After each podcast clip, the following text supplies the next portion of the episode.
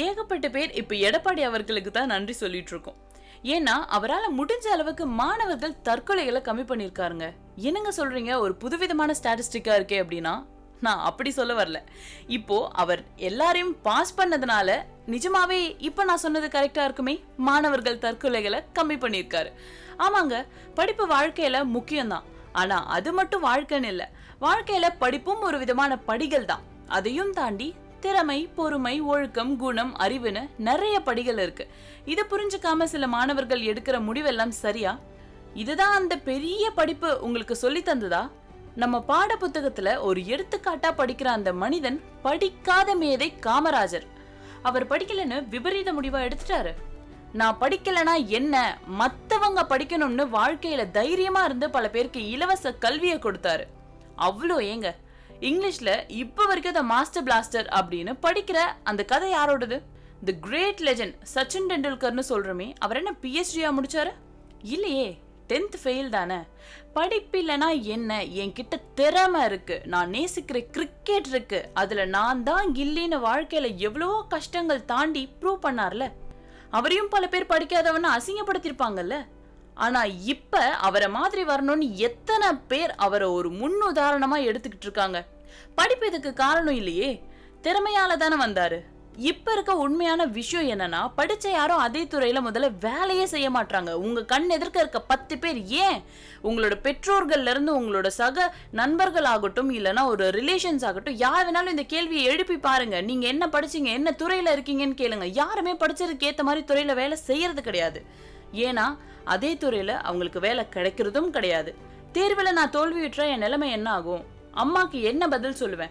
நான் என் பெற்றோருக்கு பாரமா இருக்க விரும்பலன்னு நீ எடுக்கிற முடிவே ரொம்ப தவறானது தான் நீ போயிட்டா பாரம் குறைஞ்சிருமா அவங்க சாகிற வரைக்கும் உன்னோட நினைவும் அவங்களோட ஏக்கமும் யாரும் புரிஞ்சுக்கவும் மாட்டாங்க. அவங்க வெளியே சொல்லவும் மாட்டாங்க.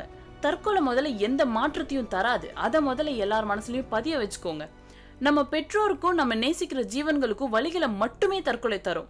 வாழ்க்கையை வாழ பல வழிகள் இருக்கு. இது வரலையா? என்ன வருமோ அதுல தீவிரமா இறங்குங்க. அதுல சாதிச்சு காட்டி என்னால முடியாதுன்னு நீ சொல்லாத. என்ன? என்னால முடியாதுன்னு நீ சொல்லாத. அதை நான் தான் முடிவெடுக்கணும்னு மூஞ்சில அடிச்ச மாதிரி சாதிச்சு காட்டுங்க. நம்மளால முடியும். வாழ்க்கையில நம்மளால முன்னேற முடியும். இப்படி தற்கொலைங்கிற பேர்ல கோழைகளாம் மடியாதீங்க. மாணவர்களுக்கு வயசு இருக்கு. நிறைய விஷயங்கள் கத்துக்க வாய்ப்பு இருக்கு. இருபது வயசுல இது என்னால முடியாதுன்னு சொல்லி வாழ்க்கைக்கு முற்றுப்புள்ளி வைக்கிற நீ இந்த வழியும் கடந்து போகும்னு நினைச்சீங்கன்னா அடுத்த இருபத்தஞ்சு வயசோ முப்பது வயசோ இல்ல நாற்பது வயசுல கண்டிப்பா நீ பெரிய ஆள் ஆகலாம். இப்ப இருக்க பெரிய ஆட்கள்ல பாதி பேர் இந்த மாதிரி சுச்சுவேஷனா அவங்க லைஃப்ல கடந்து வந்தவங்களா தான் இருப்பாங்க. நீங்கன்னு இல்ல வாழ்க்கையில ஒவ்வொரு மனிதர்களும் ஏதோ ஒரு காலகட்டங்கள்ல ஒரு நாள் இது வந்து நமக்கு சரிப்பட்டு வராது. இந்த லைஃப் வந்து நான் நினைச்ச மாதிரி இல்லை. என்னடா வாழ்க்கை இது? கடவுளே என்ன மட்டும் ஏன் இப்படி சோதிக்கிறேன்னு எல்லாருமே ஒரு கட்டத்தில் யோசிச்சிருப்போம். எல்லாருக்குமே இந்த விதமான தவறுதலான சிந்தனை எல்லாருக்கும் ஒரு கட்டத்தில் வந்திருக்கும். ஆனால் அதையும் கடந்து வரதாங்க வாழ்க்கை. உங்களோட பாதையில் என்ன மலர்கள் தூவணும்னு நீங்களே முடிவெடுங்க. அவங்க அப்படி சொல்லுவாங்க இவங்க இப்படி சொல்லுவாங்கங்கிற எண்ணத்தை முதல்ல விடுங்க. வாழ்க்கையில நம்ம என்ன ஆனாலும் மலர் தூவ நாலு பேர் ரெடியா தாங்க இருப்பாங்க. நான் மறுபடியும் சொல்றேன் வாழ்க்கையில என்ன ஆனாலும் மலர்த்துவ நாலு பேர் ரெடியா தான் இருப்பாங்க. அது வெற்றியை நோக்கி பயணிச்சாலும் சரி இல்ல வீழ்ந்தாலும் சரி ஒன்று மட்டும் மனசில் நல்லா பதிய வைங்க. படிப்பு அறிவை வளர்க்க வாழ்க்கை இழப்பதற்கு அல்ல.